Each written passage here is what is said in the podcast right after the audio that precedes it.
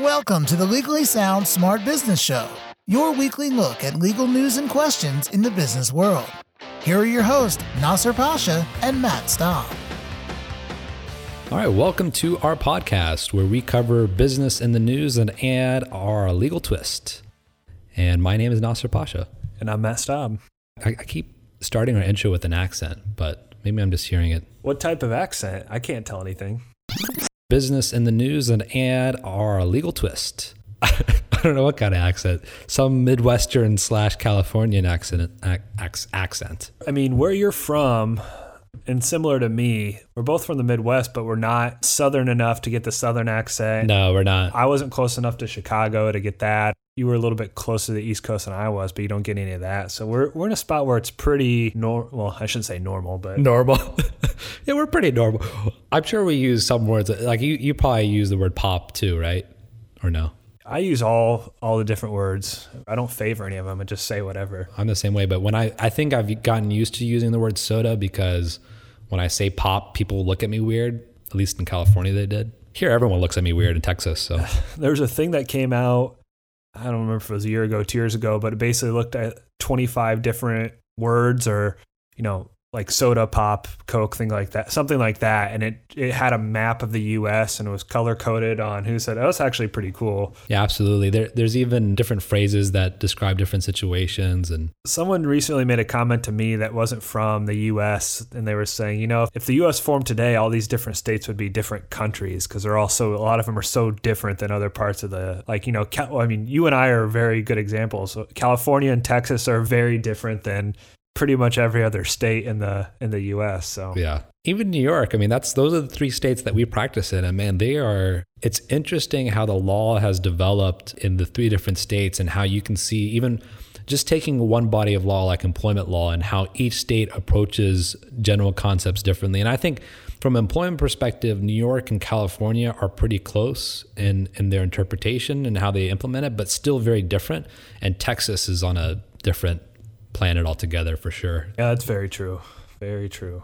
Well, we're going to talk about a lawsuit just to set up the topic, but this was it was in Virginia, so none of this. I was hoping it would apply to one of the three states we talked about. I know you're always looking for a transition. I know.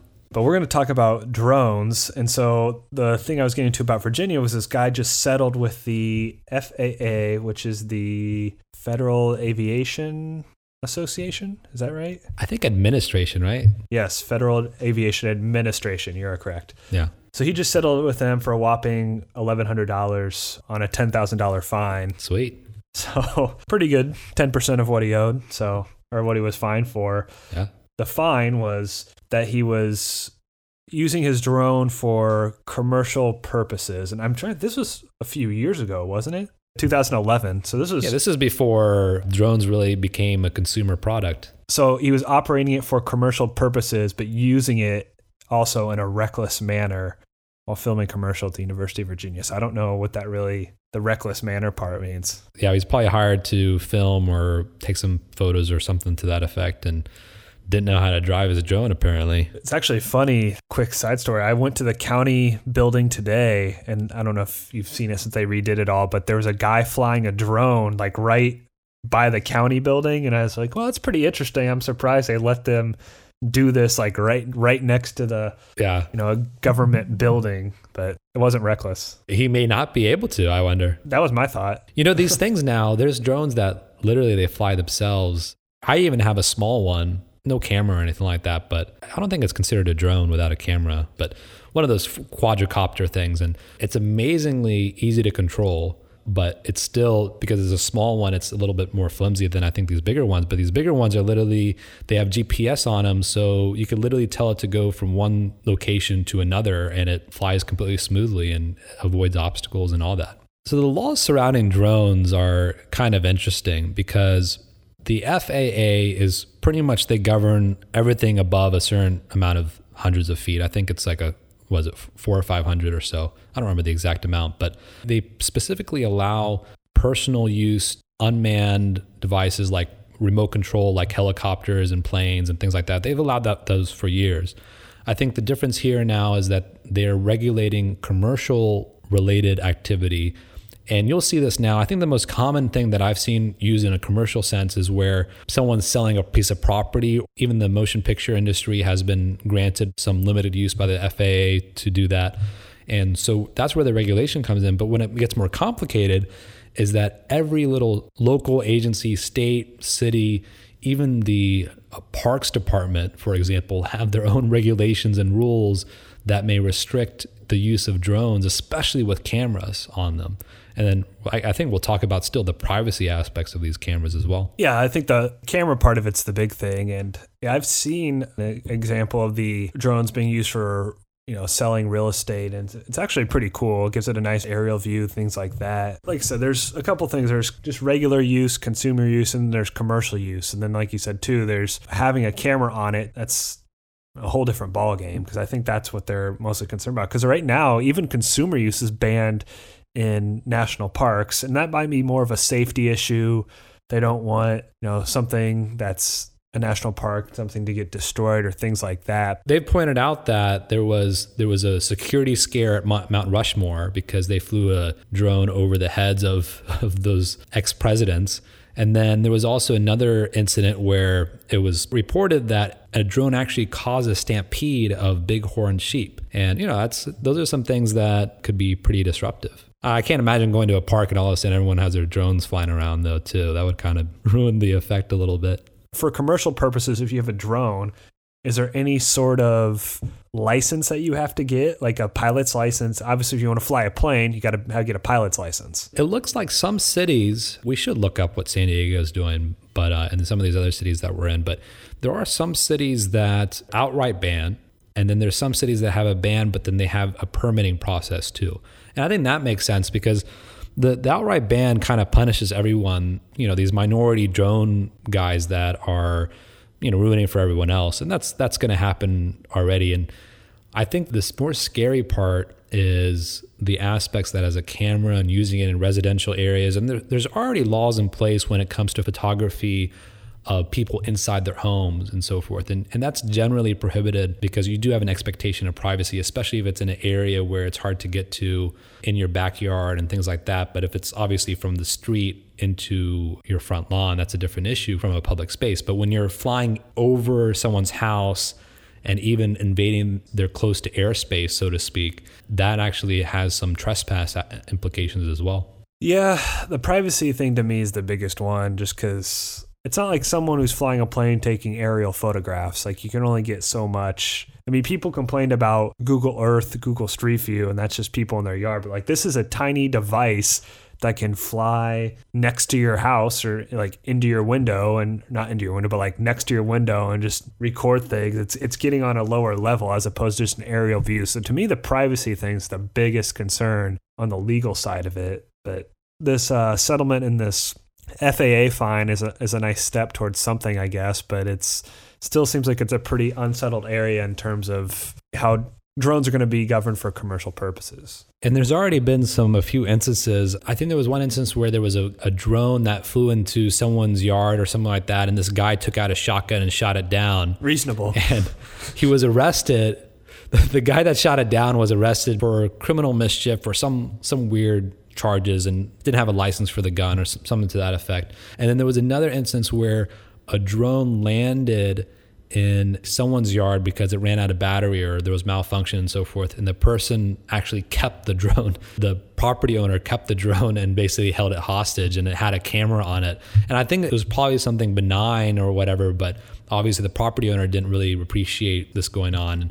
And those are all very interesting legal implications of that. It's very similar to, you know, in San Diego, hot air balloons constantly land on people's property. I don't know if you know this, but you know, you can't really control where a hot air balloon lands to a certain extent.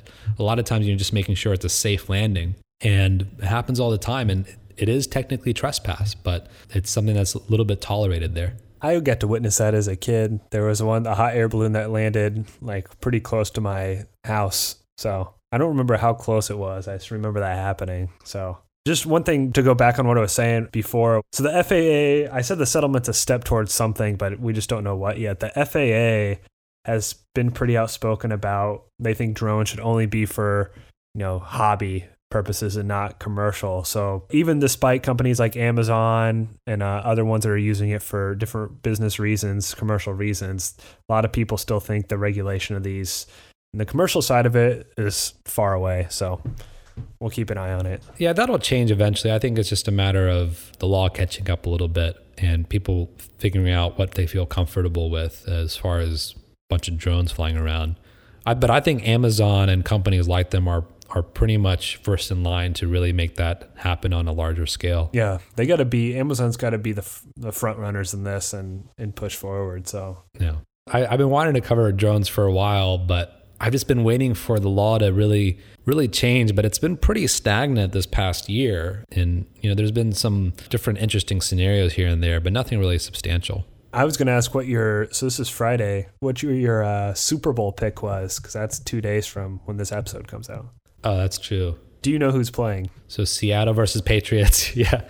I think it depends upon who who prepares the footballs. Ah. I don't know if either side gets to bring their own footballs, but for the Super Bowl, isn't there technically a home team?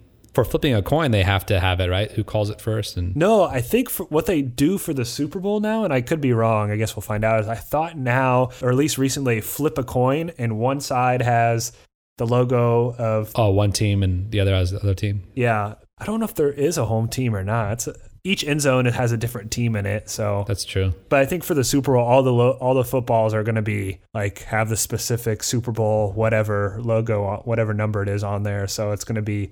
I don't think there's too much opportunity for Brady and Belichick to cheat like they have been for who knows how long with these deflated footballs. Not that they needed to cheat, which is the funniest part, but that's so harsh. I still don't understand. I don't think most people understand, at least the laymen who don't pay attention to this stuff, like the deflation of football is how much how much of an impact that can have on the actual game seems negligible to me. But uh, but oh, so to answer your question, I think Seattle is just going to do it again. I mean, they played a remarkable game last week, and they weren't necessarily the better team throughout the game, but at the end they pulled it out. So I think they'll do the same this Sunday. Yeah, I don't like either team, but I really dislike the Patriots. So I'm going to go with. Hope I'm just going to go with Seattle, even though I. It's a very even Super Bowl. I think it like Seattle opened as the favorites, and now the Patriots are the favorites according to the betting term. So it should be a pretty even Super Bowl. So I think it could go either way, but I'm hoping Seattle wins. Unfortunately, I'm just gonna try to get a good view and just fly my drone over the stadium to. yeah. uh, get a good seat. I don't think that would go over well. no, no, would it? Where I don't even know where it is. Frankly, I don't think my drone will go that far. It goes about 50 feet away. Yeah, and it's in. Oh, for some reason I was thinking it was in Texas, but no, it's in it's in Phoenix. So I'm actually closer than you are. Very good. All right, well I'll meet you there. All right, thanks for joining us, guys. And uh, don't forget to send in your topics, ideas, and your questions if you have them, your business legal questions to ask at legallysoundsmartbusiness.com. As always, keep it sound, keep it smart. This has been the Legally Sound Smart Business Show with your hosts, Nasser Pasha and Matt Staub. The Legally Sound Smart Business Show is your weekly look at legal news and questions in the business world. Legally Sound Smart Business is a podcast that is intended but not promised or guaranteed to be current, complete, or up to date, and should in no way be taken as an indication of future results. No attorney client relationship is created by listening or submitting questions to the podcast. The podcast does not constitute legal advice but rather is offered only for general informational and educational purposes. You should not act or rely on any information in the podcast without first seeking the advice of an attorney. The opinions expressed in the podcast reflect the views of those individuals and do not necessarily represent the views of any other individual or business. For more information about the Legally Sound Smart Business Show, visit legallysoundsmartbusiness.com.